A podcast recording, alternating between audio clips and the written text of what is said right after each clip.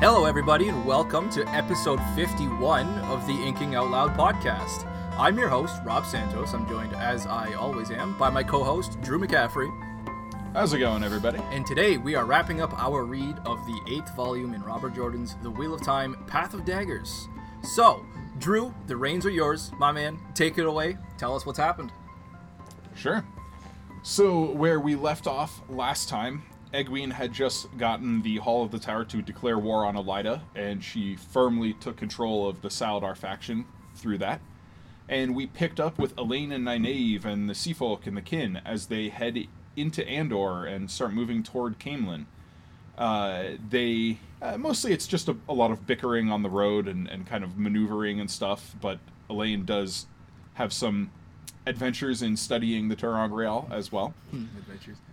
Uh, uh, but that's sort of a short interlude at the beginning of this, and then we head full on into Rand, and we have his machinations and his planning and the eventual whole campaign against the Seanchan in Altara.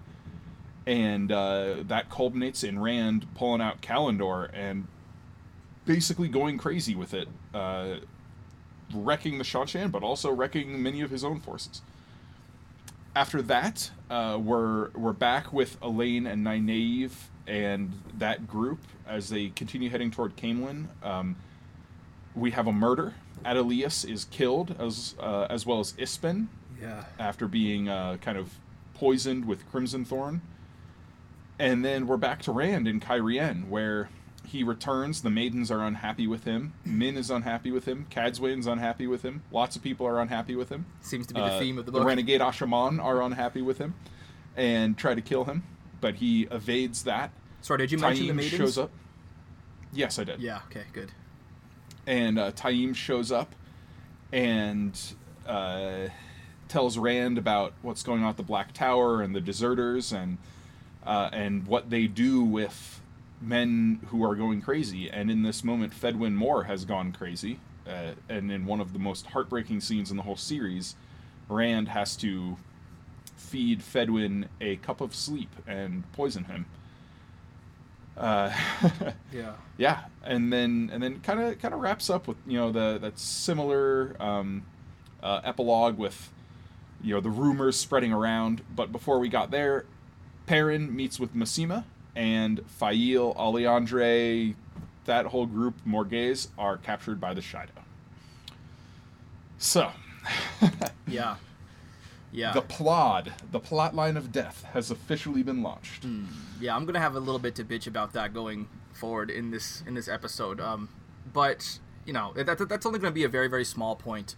Um, all things considered, because we have so much to talk about in, this episode, particularly around Rand al'Thor. We got so much Rand and so many important, pivotal scenes for him as a character. Uh, I, I, really can't wait to just dive into our character discussion. But first, we do have a few style points to, to get out of the way.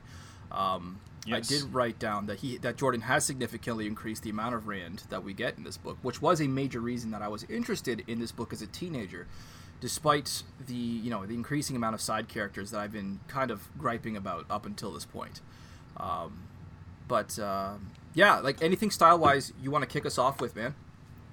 So I think that's interesting that you you bring up that he increased the amount of Rand in this book because relatively speaking, there's not a lot of Rand. Oh come on! He's, the entire second half is, is practically Rand. We have a few. So sorry. So this is a 31 chapter book. Yes. And Rand's first point of view isn't until chapter 13. Mm-hmm. Then he has chapters 13 and 14. And then he's not back in until chapter 21. Right, which is why then like he the has four half. straight. Then he has four straight. And then there are a couple of uh, um, a couple of non-Rand chapters. Total, Rand only has eight of the 31 chapters in this book. Yeah. Um, but I, I mean, I imagine that would still be proportionally greater than the amount of chapters he got in A Crown of Swords. I didn't look that up. That's just a feeling that I have. Hmm. Um, I I don't know. I don't think it is. But for me, I, like I still want to reiterate the, the fact that I said you know the second half because for the first half, our, our previous episode um, we, we covered up through chapter 20 so we just did chapters 21 through 31 on this uh, on this second Yes. half for path of daggers and as you said rand did have a big chunk of like four straight chapters right at the beginning of Yeah. this week's reading you know with his his, his uh, campaign against the Seanchan and the fact that there were so many character defining pivotal moments for him in those four chapters as well as the fact that we do have a, a few more to come towards the end of this book as well. It's it's the fact that we have so many rand scenes proportionally in this second half as well as so many pivotal moments for him that i, I just i really see this as a rand book despite the fact that as you just said we only have him for 8 out of 31 chapters was it Yeah, and and the kind of further point I wanted to make about that is that uh, Rand only has eight out of thirty-one chapters, and on top of that, in his eight chapters, a big chunk of that Seanchan campaign is not from his point of view. We get we get several points of view from Seanchan characters. We get uh, uh, Kennar Miraj. We get Furyk Karede. I do wanna Welcome aboard, Furyk. Karede. I Yep. love him. Uh, we get Bakuun. Uh, we get oh, what was the name of the one like the one guy who sees um oh man I still have my uh, the chapter summaries open here right now on uh, tarvalon.net. Who are you looking for? The shot. Varric Varric Okay. yeah Okay. Got you. um uh yeah and then i it's it's so little rand relatively speaking and all this despite the fact that there is no Mat Cauthon in this book hmm a lot of room in this book is spent on uh, Egwene. In fact, she has kind of the um, the lion's share of room in this book, even though she only gets like one brief point of view in the chapters we covered this week. Right. Right. Most of it was in the first half. Yeah. And the kind of the results of that though is that this is the shortest book in the Wheel of Time. It is. where with no Mat and with so little Rand, and honestly, like even though relatively speaking, Egwene and uh, Elayne and Nynaeve have more time, they also don't have that much word count. You know, it, it, Right. there's just a lot less that happens in this book than in some of the volumes we've gotten used to. You know, with with these like massive word counts like Lord of Chaos and Shadow Rising, The Fires of Heaven, and you know, and while A Crown of Swords was smaller than those, it was still quite a bit bigger than The Path of Daggers. Right. So, Yeah. No, there, there definitely seems to be a, a lessening of the, uh, the the spectacle and the explosive climax that we've come to expect up to this point, and more of like a uh, a character driven study. And, and, and big things happening for our characters that are going to change their lives going forward and leading to much bigger things going forward. I did actually write down that this book, as an ending, um, in this book, it really has one of the most lackluster endings. I mean, what's our what's our big big climax here? It's the the, the three Ashaman renegade Ashaman uh, attacking Rand in the Sun Palace, or you know, Faile being captured, um, Egwene finally traveling to Tar Valon. You know, so uh, this is kind of my second style point, and Yep. that is the structure of this book is very interesting.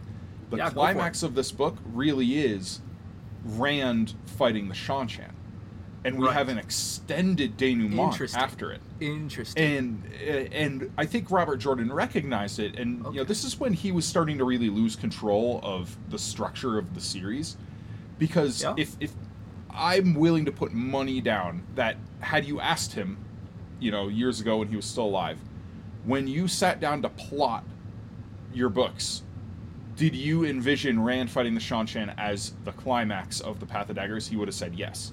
But then during the course of writing this book, because he was a discovery writer, he realized, oh, I need to do X, Y, and Z as well, and they have to happen after Rand fights the Seanchan in order for Winter's Heart to work But as a book and in structure. Here's my problem with that, though. Wouldn't that lead to a much larger book, typically, rather than one usually, you know, one this much smaller?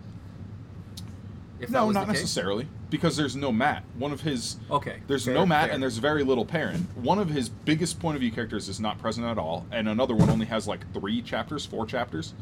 You know, so You talking about Perrin? yeah, Yeah. Okay, got you. um, it, it, it's it's a weirdly structured book.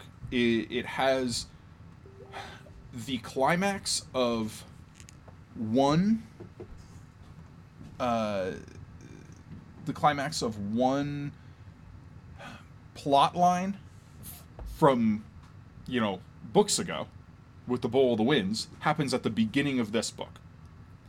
This hmm. book very much seems like even more than You- yeah. any other book except for possibly crossroads of twilight a glue book. Something that he did not structure the way he wanted to something that doesn't adhere to a standard book structure in a series. But when you're eight books deep into a series as massive as this, you're going to run into these issues where your your storylines aren't lining up across the board. And so, you know, with for instance Crossroads of Twilight, a lot of that book is spent kind of dealing with concurrent events to the climax of Winter's Heart. And in this one, uh, the climax of Mat's storyline in A Crown of Swords is happening concurrently with the beginning of this book, which is the climax of and Nynaeve's storyline from the last book. Like it, it, it gets all wonky. You know, you're you're actually you make a good point. I So really, considered- we oh, have sorry, two major climaxes. Oh, no problem. Uh, when you say two major climaxes, I assume you're referring to Rand's uh, campaign against the Seanchan and his fight with the Ashaman in the Sun Palace. Uh, no, um, uh, the Bowl of the Winds. Okay, okay, because and that's where I was going to go next with this. Because I was about to say, I, I really wouldn't have minded too much if the Bowl of the Winds and correcting the weather that's wrong with the world had happened at the end of this book, because that would have been a much more fitting climax, I think. And it was very, very, of course, you can't argue that it was very, very pivotal for the world as a whole. Um, it just Uh-huh. seems, I don't know, it's a little odd that Jordan, the, we finally got the Bowl of the Winds at the end of A Crown of Swords, and immediately at the beginning of this book, we, we see it used. You know, it, it felt like he kind of jumped the gun there a little bit, considering how, I don't know. I don't want to say I don't want to say disappointing. This climax at the end of this book was not disappointing. None, none of this book was really that disappointing to me, but I, it just felt like after you know Dumai's Wells, after uh, like killing the Forsaken in a Crown of Swords, what's coming next in Winter's Heart, like this particular ending was a little, I don't know. Well, and that's what I mean Yeah. about like how he had to use this book as a glue book because he couldn't just do the bowl of the wind scene at the end of this because the ramifications of the weather changing play a big part in what's going on with the other storylines. You know, like with the Shaido in Altara and Sure. with Rand fighting the Seanchan in the middle of the Samaros, you know, these hurricanes. Yeah, yeah. And and on top of that, what would Elayne and Nynaeve and company have been doing all book long? Right, he would have had to find something else. You know, because he needed to get them to Caemlyn by the end of this book so that Winter's Heart can start with them in Caemlyn and set up the succession storyline and the excuse me, the siege. Yeah. So it's like he he really had to fit some strange jigsaw pieces together, and the result is this book is a little more disjointed. Disjointed, yeah, I, that's a good word. I I don't think it's necessarily a bad book, and in fact, I I enjoyed this book greatly. Hmm. Same, same.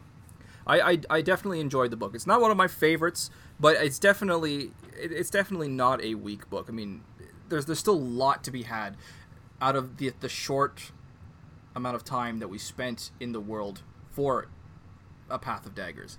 Um, for example, for example, there's something that I, that I came to appreciate a little more. This is still part of my. I'm going to insert this in my style discussion, despite the fact that it's kind of, it only really loosely belongs here. But the honest truth is that I, I didn't really want to add a ton of White Tower Aes Sedai into my characters to discuss for today.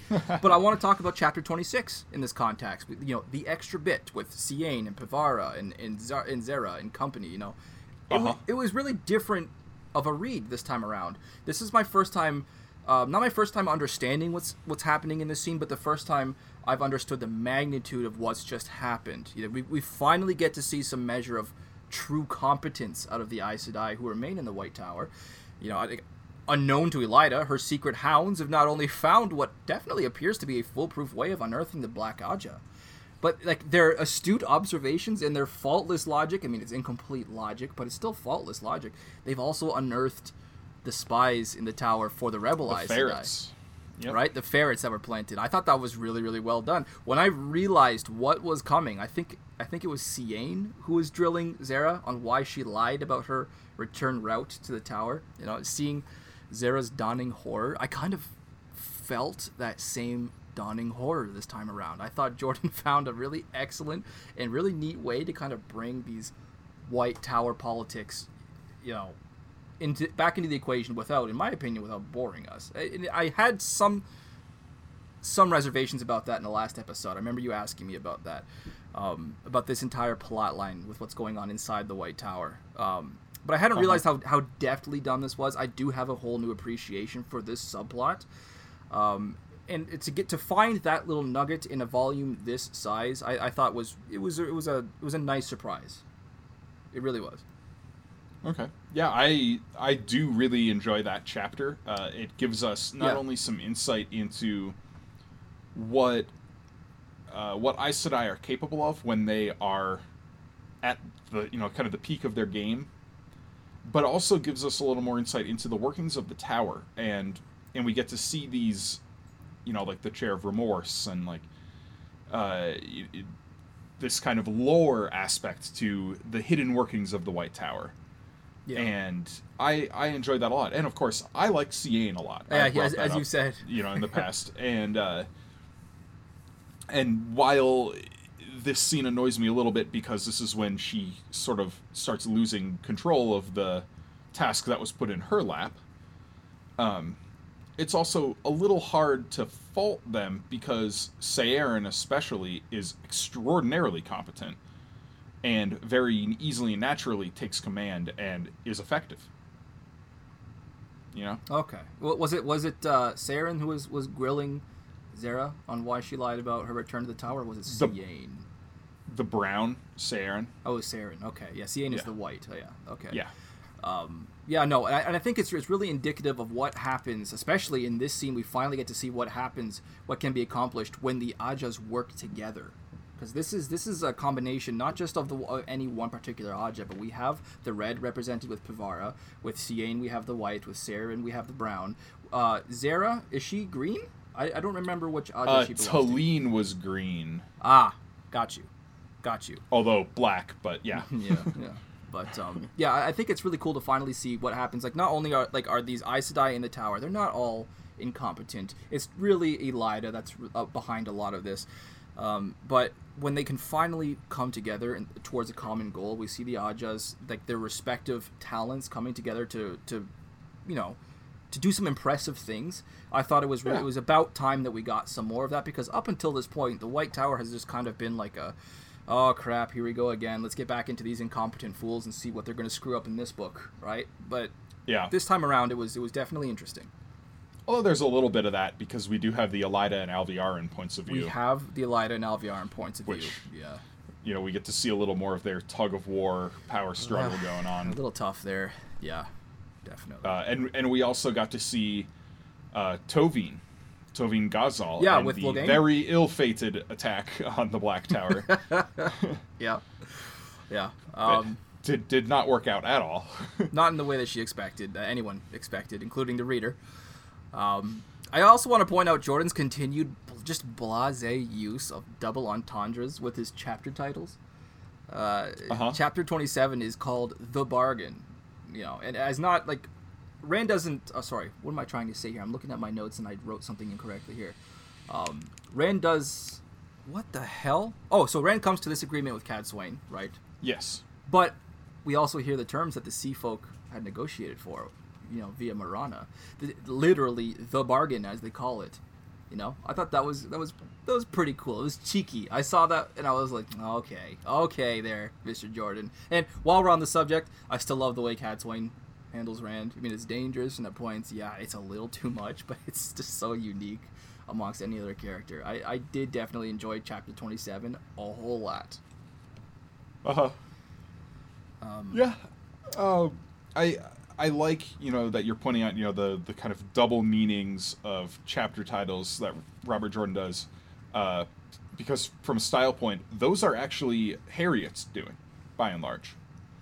Harriet Really? almost completely named the titles uh, in each of the chapters in this series.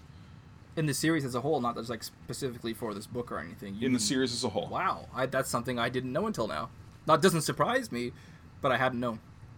Yeah. Interesting, interesting. Um, but yeah, it, it, that's always been something that I've enjoyed, and it's one of the reasons, for instance, I like uh, Gene Wolfe so much. His his titles always have kind of a surface meaning where you're like, oh yeah, that's what that's referring to. But if you dig, you know, dig down a layer or two, you'll find a second or a third meaning, and mm. that's always a lot of fun to to discover and dig into. Damn. So, uh, my final style discussion point here.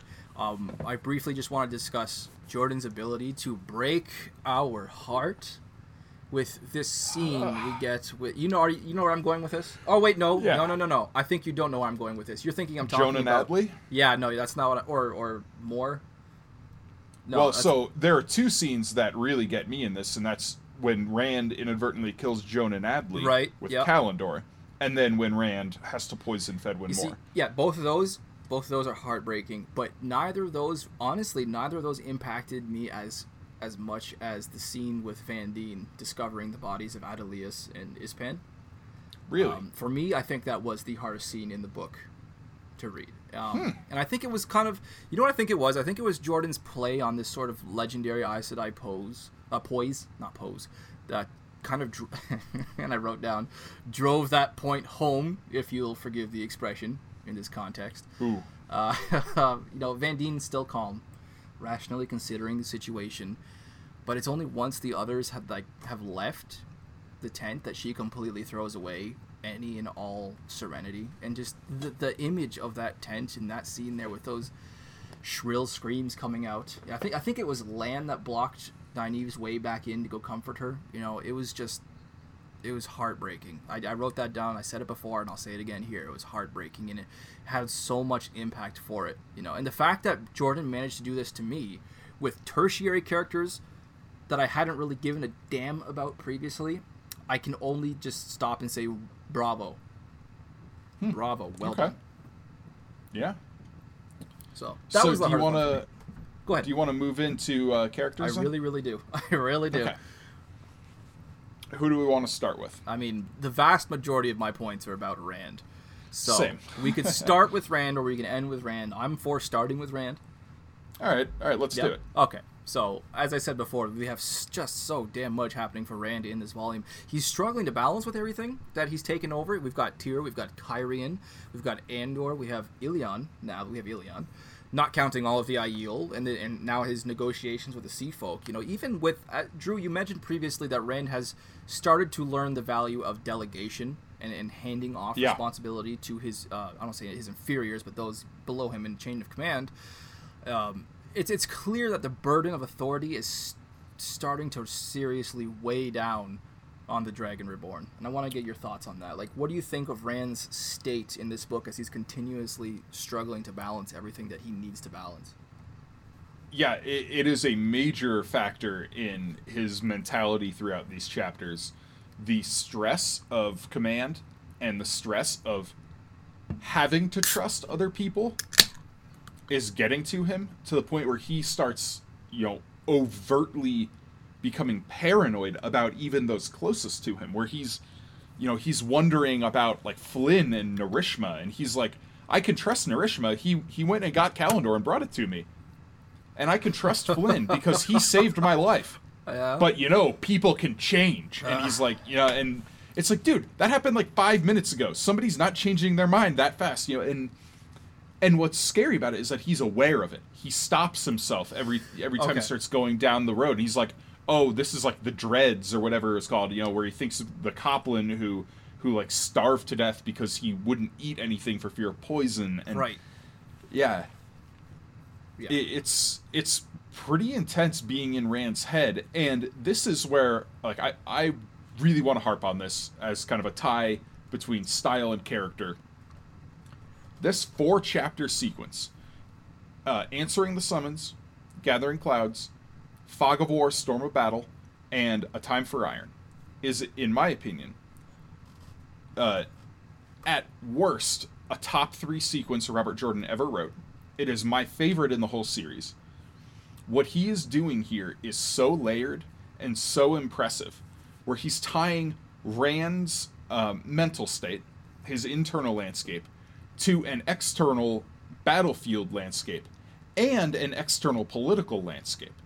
Everything is so chaotic, everything is so underhanded and so convoluted and you know he's he's sending out groups of these nobles and then bringing some back with Asha'man to misdirect people and he's he's only keeping those least trustworthy nearby him so he can use them as you know the the butcher's bill as he tells Bashere and and it's it's so incredible how Robert Jordan weaves these layers of conflict seamlessly throughout these four chapters where we have we have um, Rand dealing with uh, like Torval and Rochaid and Gedwin, and we have Rand dealing with Weiramon and uh, uh, Gregorin and Ailil and Anaiyella and Semaradrid, and then we have Rand balancing his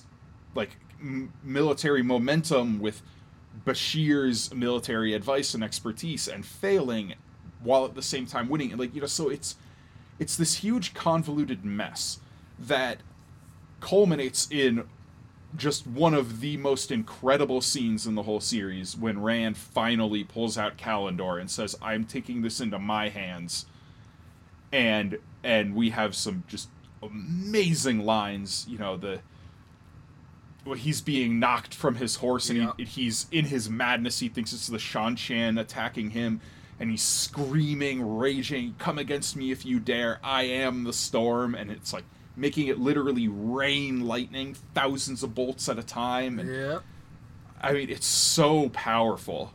And then it ends with him realizing you know seeing jonan adley's He's not- pale right. dead face and he's like what have i done and he turns in retreat and then it's counterbalanced by that last scene where we have the Seanchan also turning in retreat you know with their banner general dead and their forces laid in ruin and he's like for the second time on these shores the ever victorious army has tasted defeat Yeah. like oh so good I want to I want to point out that this is not something that Drew is just randomly going off about on a tangent. This is something that he has been telling me uh, for many many years now. And almost all of our discussions about our favorite moments in the Wheel of Time, Drew, you've been bringing up this four chapter sequence, and I'm, Oh, I'm yeah. glad that I finally get a chance to to sit you down and listen to you justify why it's such a great sequence. It really is, and it honestly is is a very very underrated sequence. I don't really see this listed very often in in many people's no yeah favorite stretches of the Wheel of Time. Uh, not many events in this book, and as a whole, honestly, have been mentioned a lot online. Um, but this is something that I have a much greater respect for now that I've, you know, now that I'm friends with Drew McCaffrey and I've heard him tell me exactly why it's so good. Going back in there and reading it has been surreal. It's been awesome. Um, I am going to piggyback on this kind of point though with Narishma, and I'm going to go on a tiny little bit of a rant about Rand al'Thor. I kind of bitched about this in the previous episode. I'm going to bitch about it more now, and I'm going to add more justification for it. uh-huh So, Narishma hands over this package with Callandor hidden inside. We don't know what it is yet. And and Rand stops the man just as he's about to leave the tent. And I was expecting something along the lines of, you know, and Narishma, you did well. You know. Turns out that Rand was just stopping him to prove how much of a dick he can still be, though. You know, if you tell anyone about this, I will kill you. I was like, Yeah. okay, there, Rand. You know, he's Narishma's going to take Callandor. He's willingly going to return it to you without hesitation. But now you're worried he's going to start spreading your secrets. You know, I, I get that Rand is struggling to hold on to sanity. This is something that you said to me before. I do get that. But compared to some of the other, like, more astute observations that we do see him making, particularly with his countered points to Torval earlier in the in the previous episode, you know, about tactics and, vi- and viable threats, this seems almost willfully ignorant. And that's what bothers me. It's only made worse in my eyes later in the Sun Palace as well, where Rand blatantly he, he nearly kills Narishma and he lies. He lies about not having recognized him. yeah In that moment I honestly stopped and I just thought, fuck you, Rand. I, I seriously had that thought. Yeah, It that's fair. me. And that that goes back to why I love these chapters so much being in Rand's head because this is another juxtaposition where Rand's interior landscape is becoming so fractured so mad, quite literally mad. But outwardly, this is Rand at the absolute height of his powers. We have him at the head of an army of three nations, plus men from all over uh, the Westlands who have come of their own will to fight for Rand among the Ashaman and Yeah, the, but it's such the a Legion small of the army, all things considered. I mean, look what he was doing. in But but it's five. what it it's what this means. In book five, he's leading one faction. He's leading the Aiel. Oh, in the this, Aiel he's leading- multiple he's leading- themselves. But they have they're all following him. They're they're it's it's like the clans have their own dynamic. Right. What he's doing here is leading men who hate each other. Okay, got you, got you.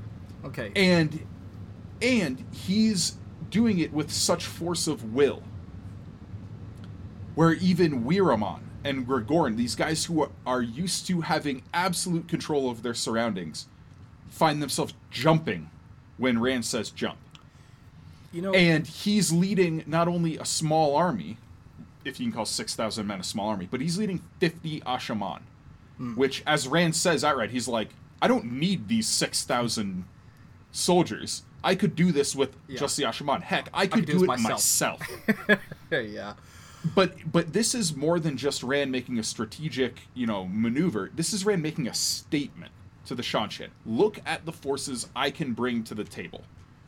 You know, when he talks about how in some of these battles, all he does is stand there or sit on his horse. He doesn't get involved. He just stands there to look in charge.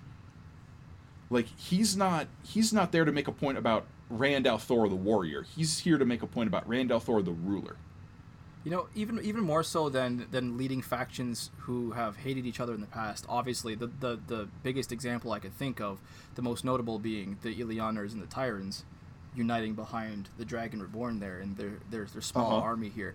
But you know what I really found that to be particularly quaint was with the servants and how we have servants in the green and gold livery of Illian, and we have servants in the black in sorry, it's what are the colors Yeah, here? black, and black and gold. black and gold. Okay, so it was gold. They're the uh, between defenders. two. Yeah, the defenders of Ili- But the, the fact that we get both of these, especially just with the colors mashed together in one single scene, I'm not like it was. Again, I used this word earlier, and I'll use it. I use it here. It was a little surreal. Uh, just seeing the fact that one servant is Illianer and another servant is Tairen, and they're they're just both doing the same thing. It kind of tied everything together, even on the micro scale. Obviously, on the macro scale, it's very important, but to see that even in the micro was was pretty cool. Mm-hmm. Yeah, yeah. I mean, it's it's such a masterful display of layering and contrast in this, where Rand outwardly everything is about his appearance, and inwardly he's a, a mess. You know, like he he can barely control saidin. He's going crazy. He's he's got all of these machinations going on that he's barely keeping a grasp of, and in in fact he's losing a grasp and he almost dies during this battle because Weiramon pulls a you know a, a essentially. He acts he acts incompetent but very cleverly opens the door for a Seanchan attack to get Rand. You know like and this is one of the things that I really like about Weiramon as a character. He's one of my favorite dark friends in this series. He hmm. does such a good job of portraying himself as a complete idiot. He's not. and no Wow, I, I didn't know this. I thought I honestly I just assumed he was an idiot this whole time too. No, no. The as you read do? through this, it becomes more and more obvious that he's very specifically crafting a persona in Rand's eyes, and is so good at what he does that he can make it look like idiocy. And then, in a contrast to him, we have Anaiyella here, who is also trying to craft a, a facade of like you know simpering, silly lady, but has this underlying you know because Anaiyella is also a dark friend yeah. and and she is much less competent at it than Weiramon. So Weiram, We, does being- many things that had Rand not had like backup plans and had Bashere not been around, Rand would have been screwed. So you're saying Weiramon like- is being duplicitous? Oh yeah, I hadn't actually considered that before. I honestly thought he was just a buffoon. That this must No, been no. uh, something that just kind of went over my head here. Interesting. No, it, it, it comes to a head. You know, we can we can really touch on this more in Towers of Midnight, but it comes to a head when Yeah. Rand outs him, Yeah, yeah. where where Weiramon shows very clearly that it was an act. Huh. So see, in that scene that you're thinking of, where he calls him out on his shit, I kind of still Weiramon- walked away thinking he was just a buffoon. Weiramon in that scene, Weiramon starts being the buffoon and then realizes it's a waste of time. He's just like, oh no, whatever, and walks away. Like he stops. He very clearly shifts personas. Another thing I really So- like about this sequence is how, and this is this just the teenager in me going, "Oh, it's so cool to see Rand here." Is seeing how Rand is is leading these armies. He's leading his own men, and he's also leading Bashere. Sorry, like Bashere is leading his men, and then we have Weiramon. Like the fact that Rand himself is actually comparing his dead to Bashere's is just it's it's kind of surreal and kind of cool. The fact that Rand is is competent enough at this point to to do that kind of thing, to lead a, a force like that tactically, um, Yeah. as well as as a figurehead. I just thought it was it, it was it was really cool to see Rand again acting the general in such a direct way. You know that we haven't really seen even even in book five, as I just mentioned previously, when he's leading the Aiel in Ky- against uh, the Shaido and Cairhien. You know this place, this day, he still wasn't being as direct of a general as he was being, or at least of a Yeah, tactician as he was being here.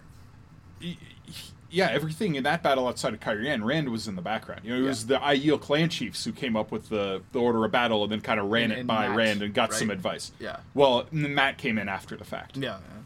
He Rand was, was the the one power. Rand was the big guns.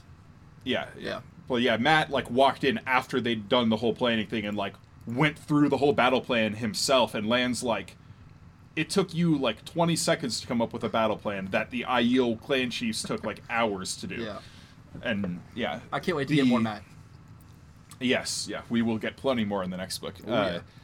But you know, I remember in A Crown of Swords where you mentioned how much you enjoyed Rand in the latter parts of that book, where he's like on such a roll. Yeah. Like he's he's Rand at the peak of his powers. The momentum I he had. This Oof. is this is another sequence like that where Rand is just fully, you know, in control of at, at, at least to an extent in control of what he can be in control of and he is riding on so much momentum until it all comes spiraling apart like it does in the crown of swords when the bubble of evil hits the the camp Yeah. you know and and and so we see these sort of rises and falls with rand's uh not necessarily his character arc because i think his character arc at this point is going pretty steadily downhill. Uh, but but the plot points in his character arc he's he's showing tremendous aptitude and power and then it all comes crashing down and then it comes back up and then it comes crashing down. And it's how Robert Jordan manages to keep tension going in you know the eighth book, the seventh book of a massive series where you know that you're not going to get to the nadir of Rand's character arc for a while yet, probably. You know, like when when we're only hmm. about halfway through the series, obviously we got we got a lot more to happen with Rand's character.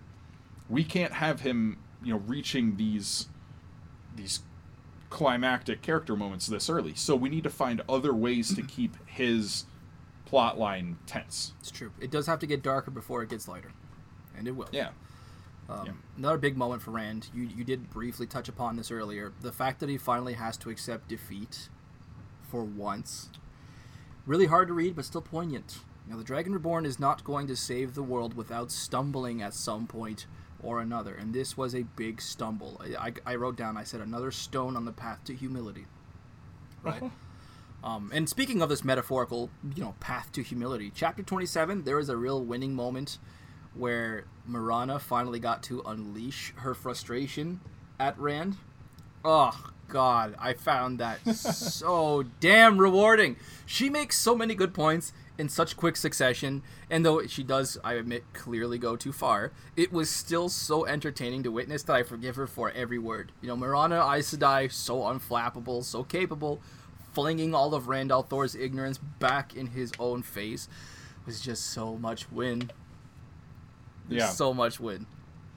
Yeah, and you know, it's it's something to keep in mind as we read on here how Rand's plot points are moving in this pattern, where Lord of Chaos, in many ways, was a loss for Rand.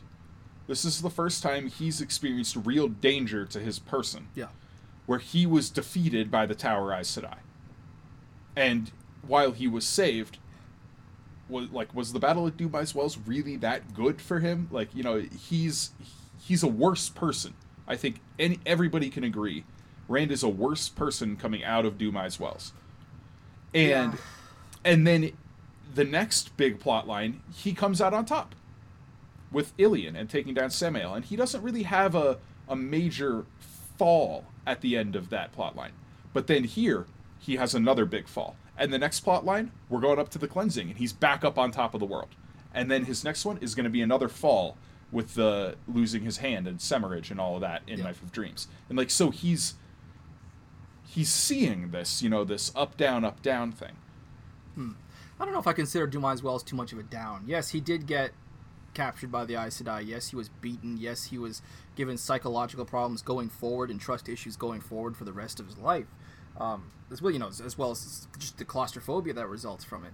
But in that scene, in that climactic scene, I mean, he broke the the main body of the Shaido, and he had the first Aes Sedai swear fealty to him. I mean, those are. But did he do that? Well, the Ashaman did that, I suppose. Yeah, so and it was Taim. And Taim is serving the shadow. Ah. Everything Taim does there serves the shadow.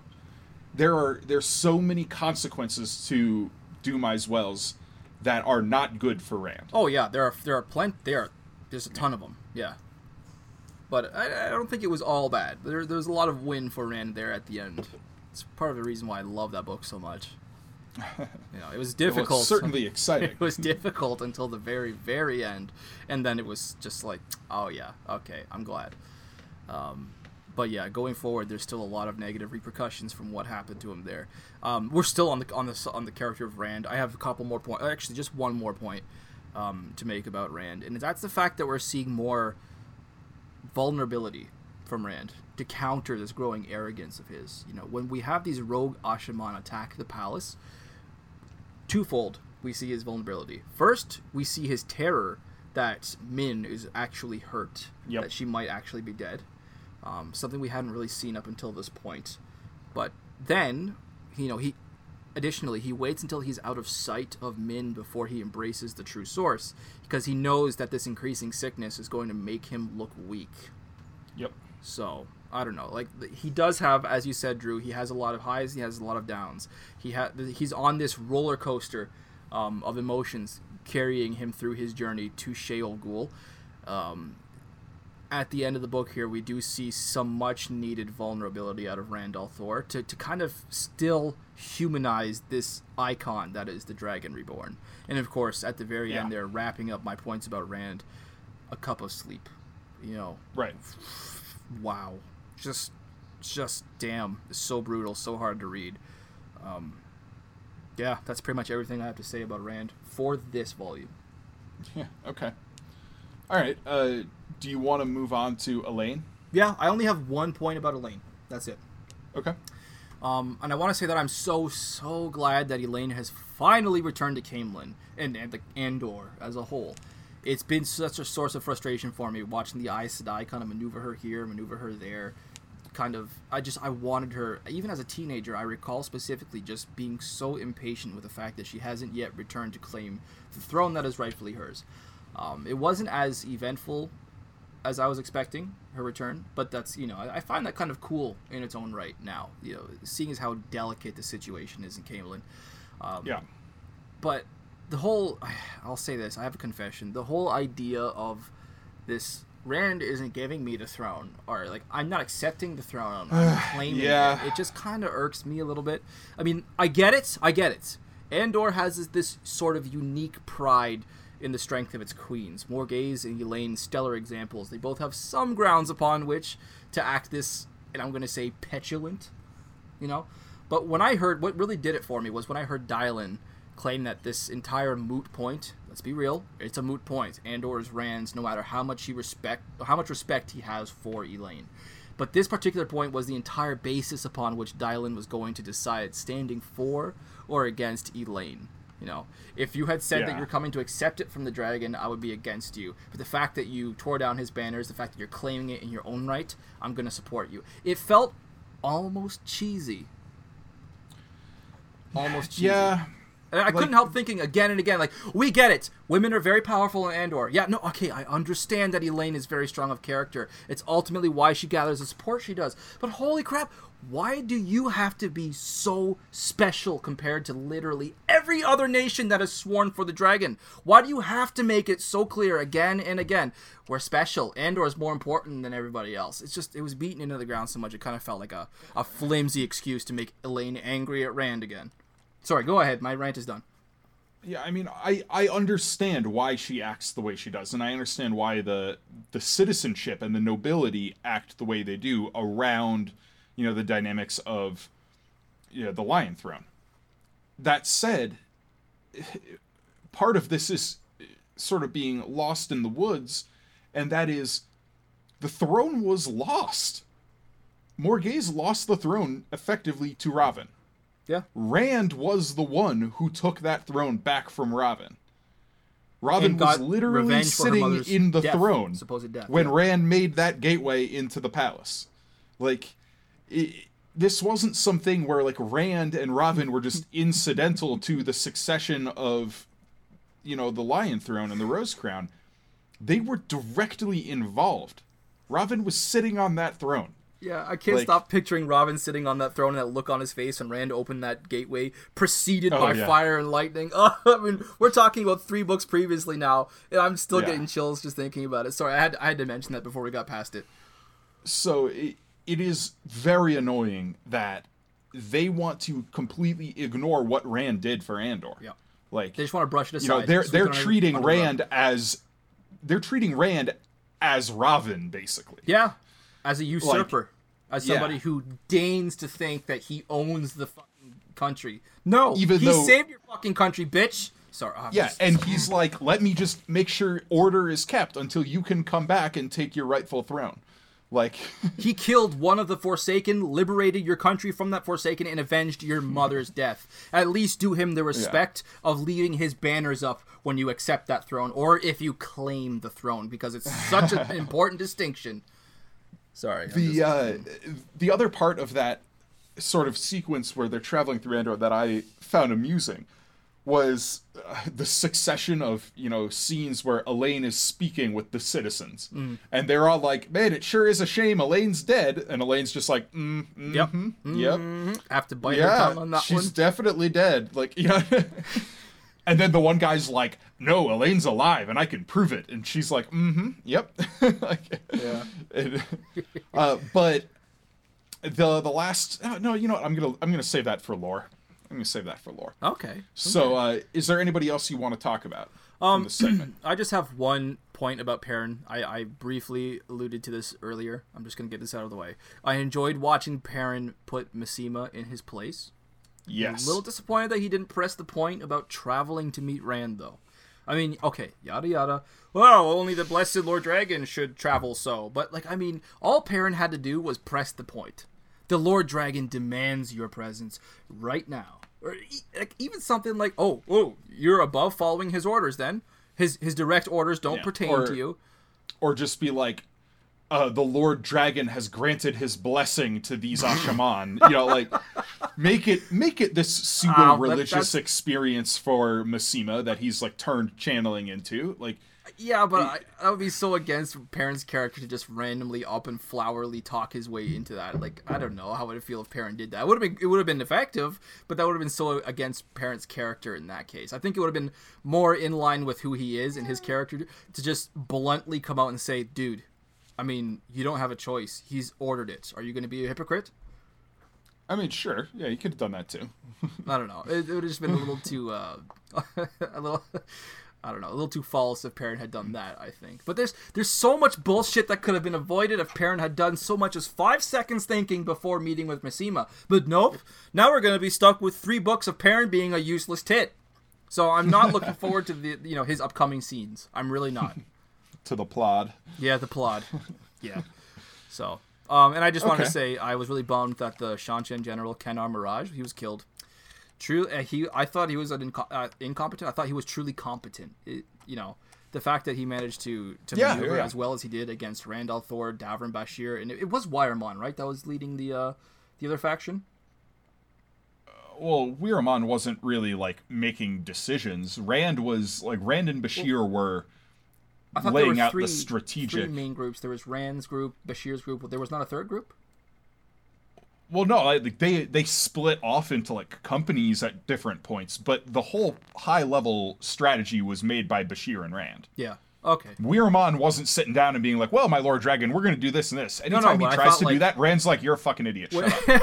when Rand was like Rand was comparing his dead that topped Bashere's own dead by like close to 200. I thought there was another a third group that still had yet Well, to be no, accounted for. I mean, he's he's talking about yeah, like groups led by the other lords, but that's not because of like, oh, Weiramon came up with this whole battle no, strategy. no, no. I'm not saying was Weiramon just, had anything to do with the planning of it. I just thought Yeah. he was at the head of a third army. uh, a, a faction of the army. Yes. Okay. Yeah, Rand split them into five columns. Five columns. For- I thought it was three. That's what got me. Okay. So when they're going to face off against Miraj and his like forty thousand, Yeah. Rand splits them into five columns to hit them from all sides. Okay, I thought it was three. That's where I was getting confused. I thought Rand was at the front of one, Bashere at the front of a second, and I don't know why I thought Weiramon was at the head of the third. I thought it Well, was Weiramon was he was at the head of one of the columns, but it was like Gregorin had one, Semaradrid had one, Weiramon Ah, had one. Gregorin You know, and like, Semaradrid, yeah. Interesting. I forgot about those two. Cool. Yeah, But- but, I just want to say, you know, Miraj, I thought he was a cool dude, man. I was a little bummed that he died, but knowing what's going forward with Furyk Karede, he's a worthy Oh stand. yeah. Well, that's so. It's one of these strange things with the Seanchan that readers have to grapple with. How, on a personal level, so many of the Seanchan are decent people, Yeah. but they are culturally and institutionally awful. You know, like like Fair. you, you get these guys like Bakuun, who's talking about. He's like, I don't take pride in something as petty as like, oh, my men have orderly tents. He's like, I've been in the ever victorious army for thirty years. I do my job. I'm proud that I was chosen to be among the forerunners, but like, you know, other than that, I'm doing my duty. And like, Yeah. and then you know with Miraj and with uh, Furyk Karede, where Karede like kills um what was it Janaka or whatever his name was, the like stupid banner general that was with him, uh, who like Uh, told the scouts to uh press on, and because of uh, that they missed Furyk? Jadranka. Jadranka. Oh. He yeah he he told the scouts to press on until they found Rand's army, and Karede's like, "You did what?" And all the other officers are like, "Oh, Oh, shit." yeah, I remember that moment. Yeah, you did. And what? then and then immediately afterward, their army gets ambushed because the scouts missed all the Legion of the Dragon guys that they weren't looking for, and Jadranka's like, "No, we're gonna rally the troops and attack." And and before he could finish the sentence, Karede puts his sword through the guy's throat, and he's like, "We rally what can be rallied, and we retreat." Yeah, we save what can Like- be saved. Yeah. Yeah. Damage control. So, yeah, it's it's fun being in certain Seanchan heads because they're like they're cool people, but it's always you know important to keep in context what like you know the the dark side of of what Seanchan is. While they have these redeeming qualities, they also have these awful qualities. yeah. So Cool. Um, that that wraps up all of my character points for this uh, for this section of this book. I'm ready to go on to my uh, questions for you. If you have nothing else as far as characters. uh, I do not have anything else as far as characters. Okay. Okay. So I have uh, four questions for you. Um, All right. I'll start right now, uh, and I'll say let me let me finish this one because I'm, I'm going to ask the question, but I'm also going to give my brief brief thoughts, and then I'll see what you say. Okay. Okay. So I want to ask, what the hell did happen with Narishma when he went to retrieve Callandor? Because as I understand, the man claims he was almost killed due to Rand leaving out key details, but Rand doesn't seem to understand what went wrong. He seems certain that he gave the other man all the information necessary, and I, I assume Narishma isn't lying. I mean, I'm pretty sure that he's. I'm not pretty sure. I'm absolutely certain that he's loyal. So what gives? Go ahead. What happened? So there is not a canon answer here. Oh, and great. This was actually something I was going to a question I was going to put to you to see what you thought. I was happened. just actually I So- just thought of a p- possible answer, but go ahead. I'm just because there are really two options here. One is that Narishma's being honest and Rand's being honest. And Rand told him everything that he did with Callandor. Narishma went to get it, and one or more of the Forsaken in the intervening time went and laid traps around Callandor for Rand. That Narishma barely avoided. Okay. The other option here is that Rand, in his growing paranoia and distrust, wanted to trust Narishma and wanted to use this as a uh, a test for him, which he did, for sure did. But some little part of him uh, lied. Some little part of him was like, mm, "I don't fully trust him. I'm not going to tell him about this one thing." But then, like, personally, personally, I think that Rand was telling the truth, and it was one or more of the Forsaken who left traps around Callandor. Oh, I hadn't considered that possibility. See, the the the answer that I just really quickly came up with while you were describing that, um, I'd like to offer one possible solution. When Rand showed him this password, like or not this password, but like the way to get through his defenses around Callandor, perhaps the you know the power fluctuating weirdly in the location where they were at the time might have affected the weave or weaves that Rand showed Narishma, or corrupted the weaves that Rand showed Narishma to get through the defenses around Callandor. I don't think that's the case. No? Uh, because the way Narishma described it was like, your instructions were incomplete. Not your instructions were wrong, your instructions were incomplete. You didn't tell me everything. Okay, yeah, I remember Narishma saying that too, that it was incomplete and that. So, I, I'm I'm definitely certain that one or more of the Forsaken had to at least visit the site to see if they could take it out safely. So I think that Oh, does yeah. lend a lot more credence to your theory there for sure. yeah. Huh. Interesting. Okay. So that's one question that I had for you. Number two, and again, I'm going to uh, I'm going to you know expand upon this past the first question. But why did Rand lose control of Callandor? Like, was it anything more than the usual manner in which Callandor kind of just makes him lose control, or is it, as I assume, kind of twofold in that it increases Rand's madness? And that this area of the continent is still affected by that strenuous use of the Bowl of the Winds. Could it be the fact that both of these factors together caused him to lose control on this scale? Uh, I mean, it may have been both, but I think by far the biggest factor there was Callandor magnifies the taint. Yeah, which is something else I definitely want to discuss very briefly, um, just after this. So you think it was just the fact that Callandor, because it magnifies the taint, it just made it just gave him that extra push and just made him lose focus, lose control of his weaves, and just blindly lash out in in uh, in a rage Yeah. against his Yeah. any and all perceived threats in his immediate vicinity. Yeah, because the way we see, you know, this like resonance effect from the Bowl of the Winds um, impact weaves before this, it it doesn't like misdirect weaves. It just makes it harder to snap them in like together. Like when Dashiva shows him the gateway, and he's like, "Look, man, look," and he like the weaves are like vibrating.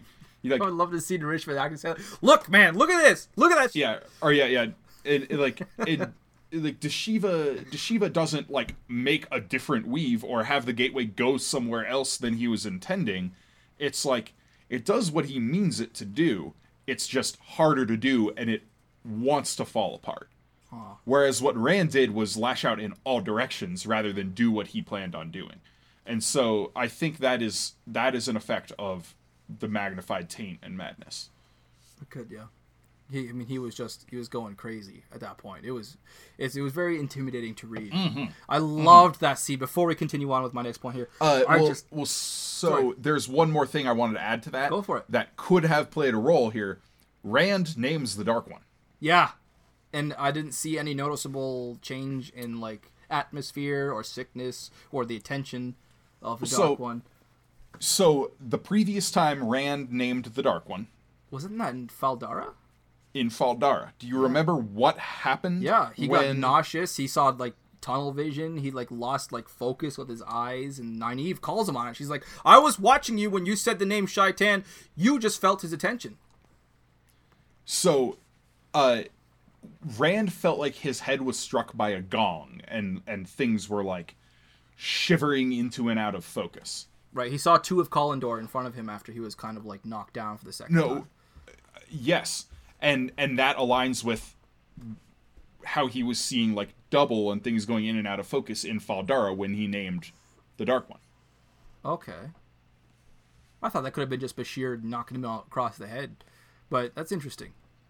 But yeah, it's like I- really think Rand did attract the attention of the Dark One, and that may have played a role in how out of control things got. Interesting.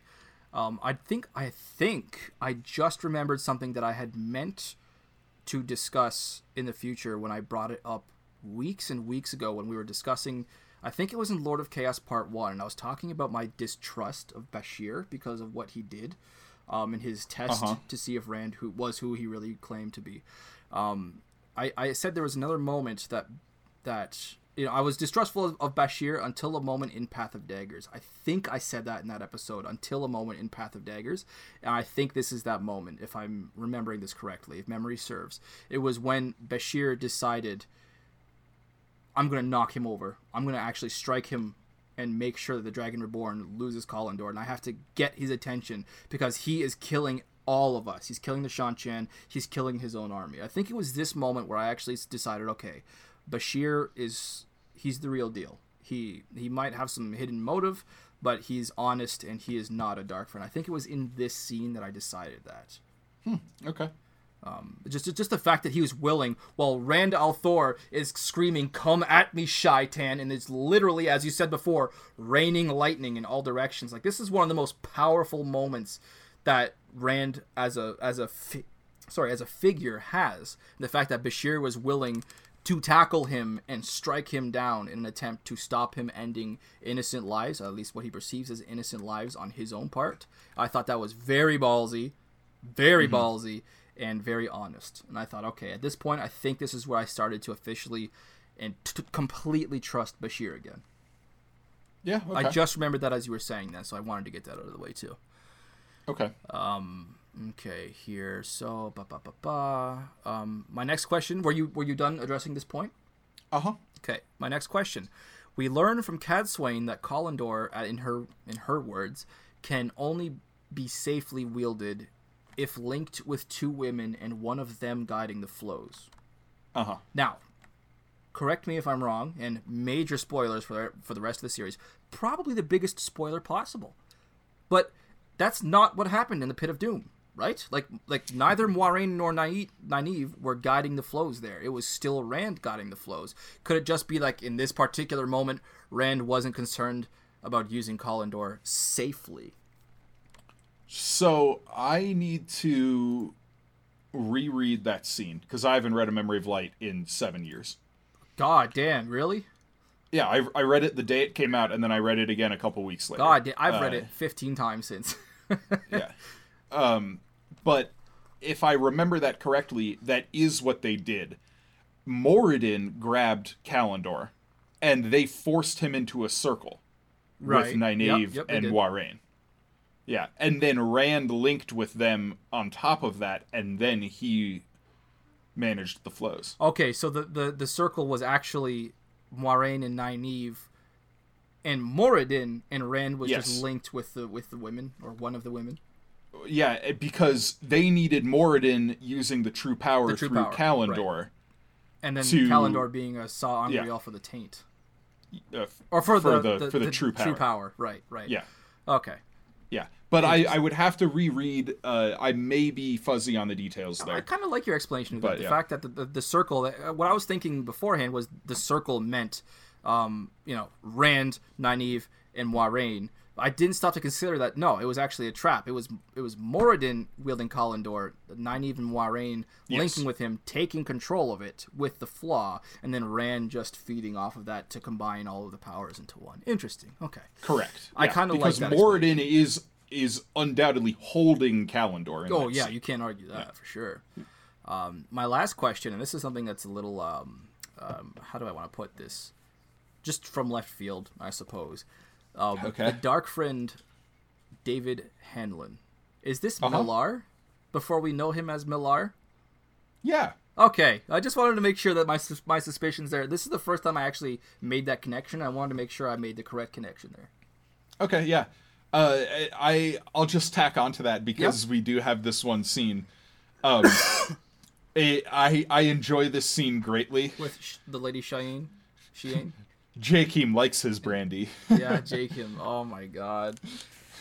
Yeah. Oh, Hey, as far as the deaths that he was worried about, this wasn't as bad. yep, yep. So, um, lore things Mm-hmm. before we get into our listener questions. I really only have like one more lore thing that we haven't already discussed. Okay. I I was gonna talk about Callandor, but we kind of went over that already. Sweet. Um, that is Elayne's ter'angreal. Okay. Um, this is where the Red Rod ter'angreal comes in. Okay. Uh, because this is this is kind of a meme at this point in the fandom, Oh. and and a lot of people still are like, you know, like, what what happened there? Uh, the this was never answered outright by Robert Jordan because when people asked him about it, he was like, "You're not old enough." like even if they Oh. were like adults, he'd be like, "You're not old enough. I'll I'll tell you when you grow up." Like you know, uh, and then he also made a comment at one point where he was like, uh, "Why is it always the women who ask about Yeah, this?" he. I remember Like, you saying that. Yeah. um, but the implication given is that there was something very sexual involved with this. There's there's the red rod, like i i- the kind of joke name for this is that it's like Elayne's rod of pleasure. Okay. Um, and and later in Winter's Heart, we'll see Birgitte sort of reference back to this when Elayne is getting it on with Rand, and Birgitte's like, "I'm gonna get drunk enough to to you know what? I'm gonna get drunk enough to strip my clothes off and dance on the table Yeah. naked," implying that is what Elayne was doing, uh, after messing around with this ter'angreal. How does that imply that though? I don't. How? Uh, it's it. We'll get there when we get to that scene, but Okay. it, it very much is is a reference back to this. I remember Birgitte saying exactly that. That she wants to get drunk enough to do this, to do, Yeah, dance because on a table. Birgitte's saying it like in reference to like Elayne specifically in that in that moment. But we'll get to that uh, next week when we record the first half of Winter's Heart. That'll be in the first half. So, yeah, Okay. that's in like chapter twelve or thirteen. Okay. Yeah. Cool. Uh, so yeah, that was my only uh, kind of lore point that we haven't already touched. Um, but we do have a few listener questions. Dewey, awesome. Uh, so, uh, we had one of them, Michael McKnight, asked what was up with the traps around Callandor, additional people putting their own traps on top of Rands or what. Uh, we we addressed that, and I I think I agree with him that it was additional. You know, it was Forsaken putting their own traps. Um, and then Kevin Stotts uh, replied to that, and he said along this line, "What about Jahar Narishma's part in the prophecy?" And I Ah. think that's a really good point because he is referenced in the prophecies of the dragon who follow uh, who draws it out shall follow after and that is uh, something that rand kind of forgets in this sequence when he's being mistrustful is that narishma fulfilled that prophecy and that prophecy implies he will be a loyal follower of rand he will follow after rand Yeah. you know Cool. so Okay. um yeah and then michael mcknight asks again he's like what do you think about the length isn't this the shortest of all 14 books uh and it is i kind of addressed that a little a little earlier in our style discussion And I may or may not wish that Crossroads of Twilight had been shorter yet. um i i believe crossroads of twilight is the second shortest Yeah, I think it. Yeah. I just, I, I don't know. I wish Crossroads of Twilight had been ten pages long because that's about all that book I could fucking stand. um wait, well, where did that go um I'm, I'm trying to find the so yeah path of daggers is a hair over 200000 crossroads of twilight is about 250000 Oh wow! Crossroads of Twilight is like an entire quarter longer yeah in again. fact as i'm looking at this chart uh, both the dragon reborn and winter's heart are shorter than crossroads of twilight What? Winter's Heart? Yeah. That's such a thick paperback that I have, though. It looks like one of the longest books.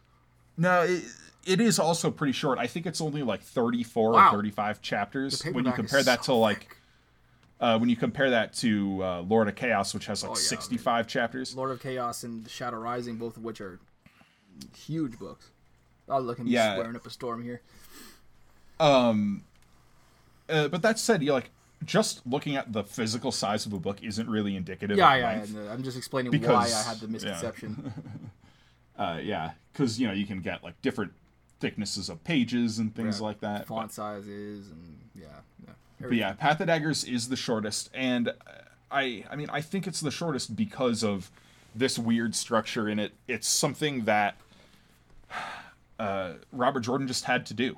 Um, I doubt he wanted it to play out the way it, the way it is, um, but just because of the way his various timelines were working out across character plots, he had to throw this together and um and if he had made this book longer he would have had to basically combine it with another book and i don't think he was ready to write a 500 550000 word book Yeah. you know he, he wrote like a 390000 word book but that's a it's a far cry you know that's like that's like longer than the first draft of oathbringer I was gonna say it's not it's no Oathbringer. I was actually going there next. Yeah. Yeah, like Oathbringer in the published version was about 460,000 words. Yeah. So like almost 100,000 words shorter than if he had combined Path of Daggers and Crossroads or Path of Daggers and Winter's Heart. Yeah. Like I don't know how you could uh how you could really justify Well, I don't think he would have big.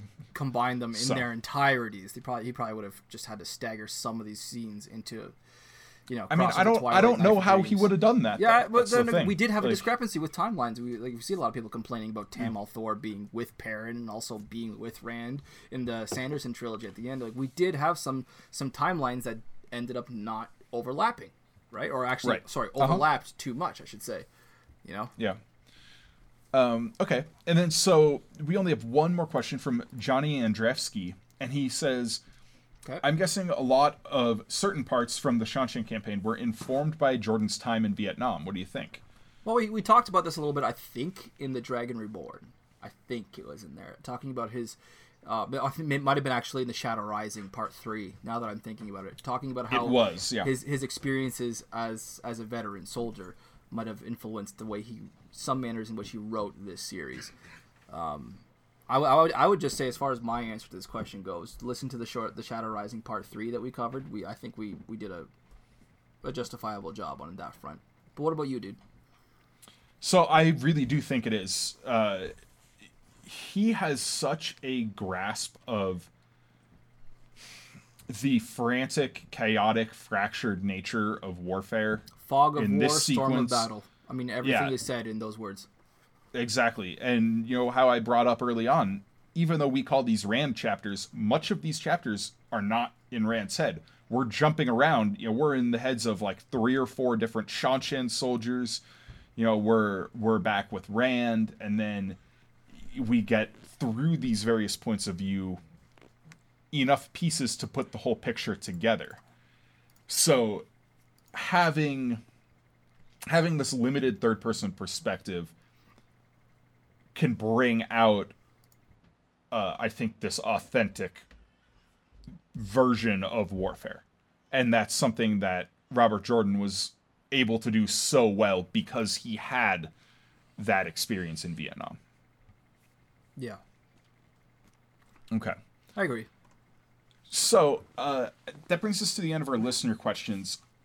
Uh, but we still need to go over our three favorite scenes. Yes, we do. Yeah, I have four written down. Three that are my favorite. One of which is an honorable mention. Okay, Um, I'll give us a, I'll give us a start if you don't mind.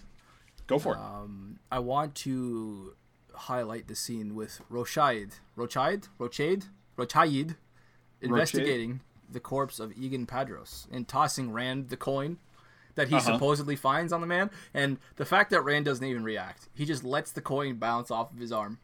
I think that has to go on record as perhaps the subtlest you I've ever seen one character offer to another.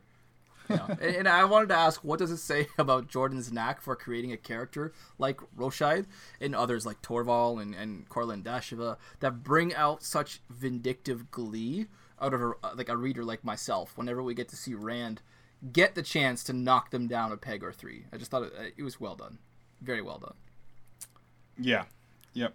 Um, what is perhaps the greatest and most subtle hint that Jordan has placed in this entire series, I think, regarding the nature of the flaw with Callandor. And in her words, it yeah. seems to magnify the taint. What a yep. and I wrote down, what a beautifully clever way to hide and yet hint at one of the biggest secrets that we will ever come to know in this series. It seems to magnify the taint. She is so close. It, she's just so close, and she's not quite there. It's such a brilliant tease. I just, I get chills every time I return to that line, especially now that I know the secret. Yeah, it's just so. Oh yeah, it's so good. Um, of course, you're going to be able to tell how much of a Cadsuane fanboy I am because, of course, my my next favorite scene, my very favorite scene, also has to do with Cadsuane. Wow! And it's something that we covered in the previous episode, in part one of A Path of Daggers, the agreement between Cadsuane and Sorilea. As I said before, okay, yeah. and I'll say it again, this is one of the most important moments in the entire series. The united efforts of these two women, who are, you know, each as powerful of character as they are, and in Cadsuane's case, of course, as powerful in the one power, what it ultimately means for the journey of this soul of the dragon, it's just, I love it. I love yep. it. It's so important. Um, in my honorable mention, uh, that that was my most favorite scene in this entire book. But my honorable mention is this very final scene, very very final scene where Jordan pulls out into this omniscient third person that he does on occasion. He gives us the sweeping ending, but he has this memorable line.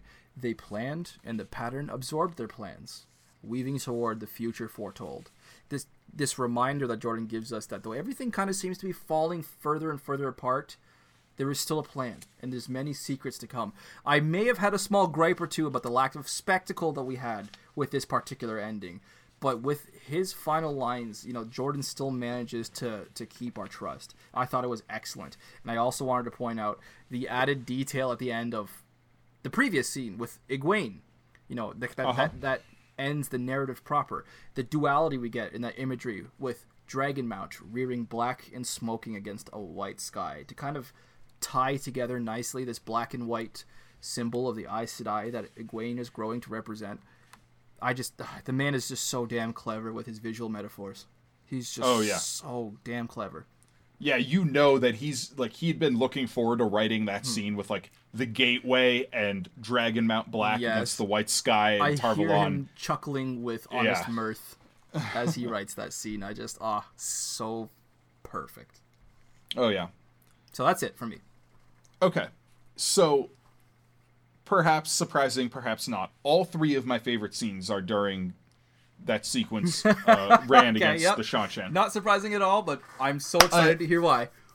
And I'm gonna bring this down to like the actual sentence, like word by word level, okay. because I love Robert Jordan's writing and his turn of phrase. My number three scene is from Varric's point of view. This this you know Seanchan like under officer who's trying to get back to, um, like uh, was it Banner General Chianmai, and then he finds him dead. But it's before him before he finds him dead he's like sneaking through the woods and he sees these Altarans. And I'm going to read this out because it is so incredibly written. Black streaks flashed from among the trees, emptying Altaran saddles. Their horses dashed in every direction as the riders fell, and then there were only a dozen corpses, sprawled on the damp carpet of dead leaves, at least one crossbow bolt jutting from every man. Nothing moved. Varric shivered in spite of himself.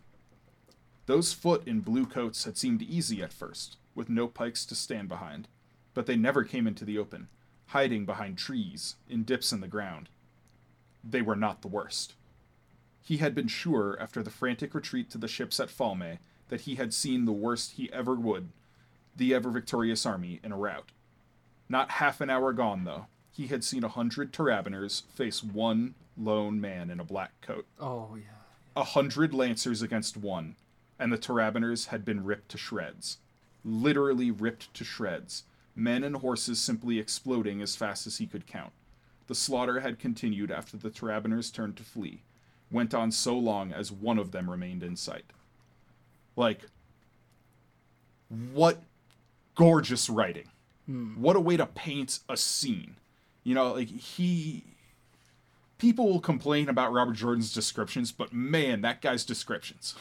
but man, that guy's descriptions.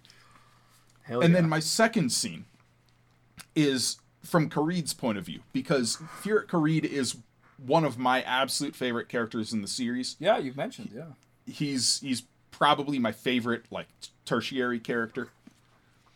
And it just says so much about his his personality when he's you know sitting with these officers and this Jadranka guy who is uh, you know it says Jadranka was the senior of the three captains behind Karede, having served as long as Karede himself. A short, thin man with a prominent nose and such airs you might have thought him of the blood. That horse would stand out at a mile. You know, and then Jadranka's you know belittling the the news and Rand's army and he goes, We'll crush them with swords or brooms. The light burned my eyes. I can hardly wait for a decent engagement. I told the scouts to press on until they found them. I won't have them slipping away from us. You did what? Karede said softly. Like, just Those that one words. line. Those oh. three words with so much menace and weight. Yeah. like, it, it says everything you need to know about Furyk Karede. And then the fact that just just further down the page, you know, Jadranka says, Do you think to abandon your men? We rally them and attack. You he cut off, gurgling, as Karede's sword point went neatly into his throat. Hmm. There were times fools could be tolerated, and times not. yes. Oh. So and then of course my favorite scene in this book, my favorite scene in the whole series, Whole series. Rand and and I'm going to read this out because it is so damn Whole good. series. Okay, go for it. Yeah. With Callandor blazing in his hand, he did not remember blazing the raising the blade overhead. He stared at the hills where his enemies hid. They were gray now, with thickening rain and dense black clouds blocking the sun. What was it he had told Eagan Padros? I am the storm, he whispered. A shout in his ears, a roar, and he channeled. Overhead, the clouds boiled. Where they had been the black of soot, they became midnight, the heart of midnight. He did not know what he was channeling. So often he did not, in spite of Asmodean's teaching. Maybe Lews Therin was guiding him, in spite of the man's weeping. Flows of saidin spun across the sky, wind and fire and water. Fire. The sky truly did rain lightning.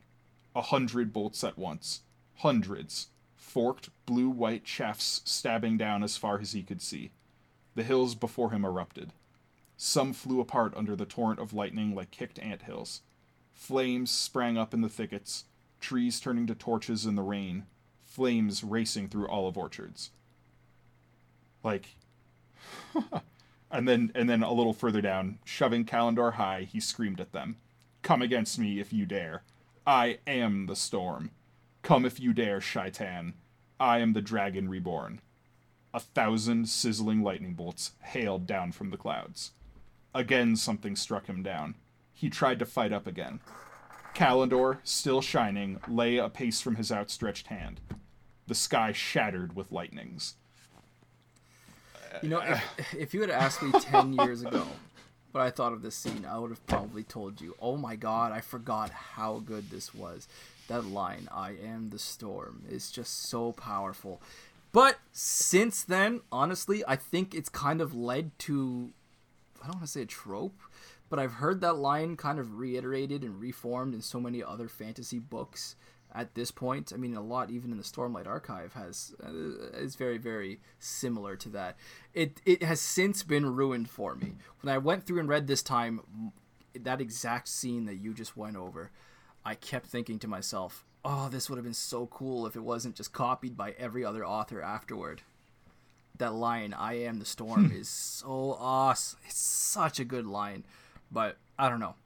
I I've heard it too much since then. That it's kind of lost its Huh. magic for me. But I, that, that that does nothing to lessen Jordan's ability in this scene, at, at a, on a word by word basis, in which he can just give you that evocative punch in every one of these scenes. Is just so so good. I see why it's your favorite. I see why. And years and years back now we've been discussing this. I, I am so glad I've I've managed to finally get Drew down and justify why this is such a great sequence. Everybody else can hear why now. It's just it's mm. Yeah. I, I Yeah. it's moments like this that really really make me wish Jordan had been around to write the end of the series. Sanderson did a Oh, yeah. perfect job. He did a phenomenal job with the ending of this series. But oh god, it just it makes you wonder what was lost when we lost the man who was Robert Jordan. Right. Yeah. So before we move into the final draft, do you have any concluding thoughts you want to go over? Um, no, I, or actually, I do. I just have one. I, I wanted to reiterate again. This is the most. I think this is the most open-ended book in the series at this point. Um, I asked you earlier, like, what was our real big climax, and I got your answer on that. But um, I don't know.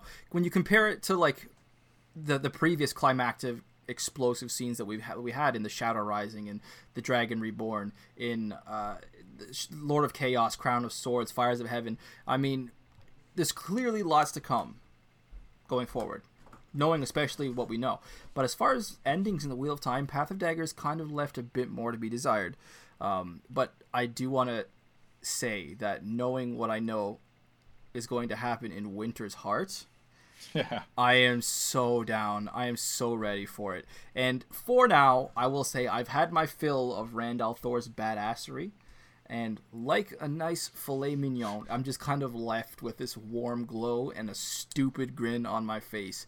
It was so good while it lasted. It was so good. Okay. That's it. So I only have one concluding thought, and that is I'm going to express my eternal bafflement that anytime you make a post online and ask people what their least favorite books are in the series, inevitably people mention The Path of Daggers, almost to the same extent as Crossroads of Twilight. And I will just say I do not understand that. I I just I don't have an explanation for it. There's so much cool stuff that happens in this book. It's short, it's fast, like it, it does not drag at all. I I don't know. I don't get it. I would I would kind of chalk it off to at the risk of sounding pretentious. Um, read your ignorance. I mean, yeah, I don't know. Yeah. Are we ready to go into the final draft? I think we are. The final draft, my man.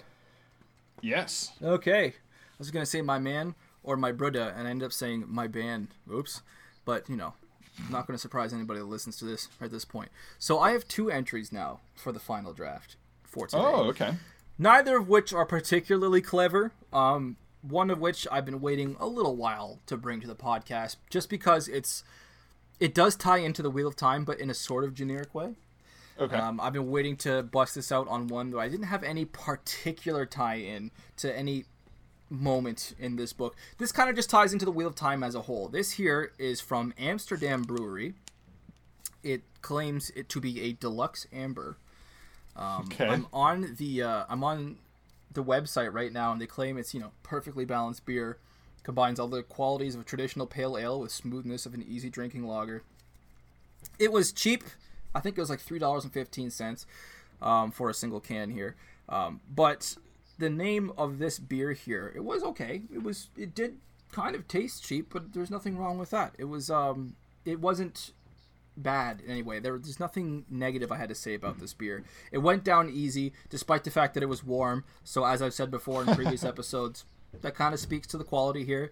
This is an ale, and it's called. I'll show you here, Drew. It's called Big Wheel. nice. So you can see what I meant when I said it. Kind of just loosely and generically ties. Yeah, it's a- it's a meta as a whole. tie-in. It's a meta tie-in, yeah, and it's it's good for one wherein I don't have like a specific tie-in and a specific moment for this book that we just finished. But Yeah, that's like when I uh, I brought the ages on for the Great. Oh yeah, I right. Yeah. I, I you know what? I forgot about that until you brought it up. Yeah. Um, but the second thing I was drinking, because I don't want to drink too much beer over the course of an episode, because as I've said before, I just said it on our live stream 50th episode, I have the bladder of a nine year old girl. So if I had been drinking too much beer, I would have had to stop and pause this podcast several times for a trip to the bathroom. To counteract that, I was drinking a liqueur. Um, this here is a Disaronno. Oh, amaretto. It's amaretto tasting liquor, you know, and it- it's got or liqueur, I should say. It's got like the characteristic kind of almond sweetness to it. It's so sweet. I found it disgusting, but deliciously disgusting in a weird kind Oh, of it's super good. way. It's so good, but it's almost disgusting with how good it is. It's just so sugary. I took a a big old shot once you were doing your um, your uh, summary there at the very top of this episode, and I was just like, I'm sure I was making a face in the webcam because it just felt like the inside of my mouth should have been crystallizing with sugar. It was just so overpowering, overpoweringly sweet. But I mean, as far as drinks go, I'm, I, I just imagine this would mix very, very well with most colas. A root beer would probably do it Yeah. justice. Coffee, I'm reading here that coffee apparently it goes very good in. But as far as like the amaretto, uh, the Disaronno, it's it, it, it's a nice tasting liquor, 28% ABV, and it definitely floated me through the first half of this episode before I opened the big wheel or just big wheel. So So, a little bit of trivia about Disaronno. yeah, I don't drink it super often, but I have a soft spot for it because Oh. back in like, man, it would have been 2000, summer of 2010. Uh, I wrote the bulk of my second book, and I did so with a Dixie cup of amaretto with of Disaronno specifically right next to my computer the whole time. So really that was like my go-to my go-to drink that summer for some reason. awesome. Awesome. So, I had yeah. a phase like that with Crown Apple for some reason. A whole summer I was just going insane about Crown Royal Apple whiskey. It was just good Yeah. stuff. Very similar. So what are you drinking, dude? You know, I'm I'm kicking myself because I I was uh I was in a rush today. I didn't really have the time to properly put thought into what beer I wanted to do. Cuz what I should have done was gotten like a brandy barrel-aged barley wine or stout or something in in memoriam of Jaichim Carridin. Oh, damn it. Damn it. Good. But what I'm drinking brandy. is an East Coast IPA from True Brewing Company. I uh, I have a feeling I'm going to be bringing True on fairly often going forward. They're starting to distribute a lot more, so it's easier to get their stuff. And they're one of my favorite breweries in Colorado. I just had a beer on uh, from them for our Iron Fist episode. Oh. You know, Star Wars. The beer, no joke, was called "In a Galaxy Far, Far Away." Oh, fuck Uh, off. Oh, my God. Uh, so they have like great names for their beers, tons of variety, and I'm like, this is going to be a gold mine. I'll be going Oh, back to again and again. But yeah, so this is an East Coast IPA. It's pretty light drinking. It's not as like uh, fruity um, as I would expect from from like an any IPA. Although I guess this is an East Coast IPA, so not technically a New England You'd IPA. expect a lot of citrus in an IPA. but it's i mean it's plenty hoppy but it's pretty easy going it's kind of muted very drinkable it's uh i think it's 7 point no 5.7 percent excuse me Bitter?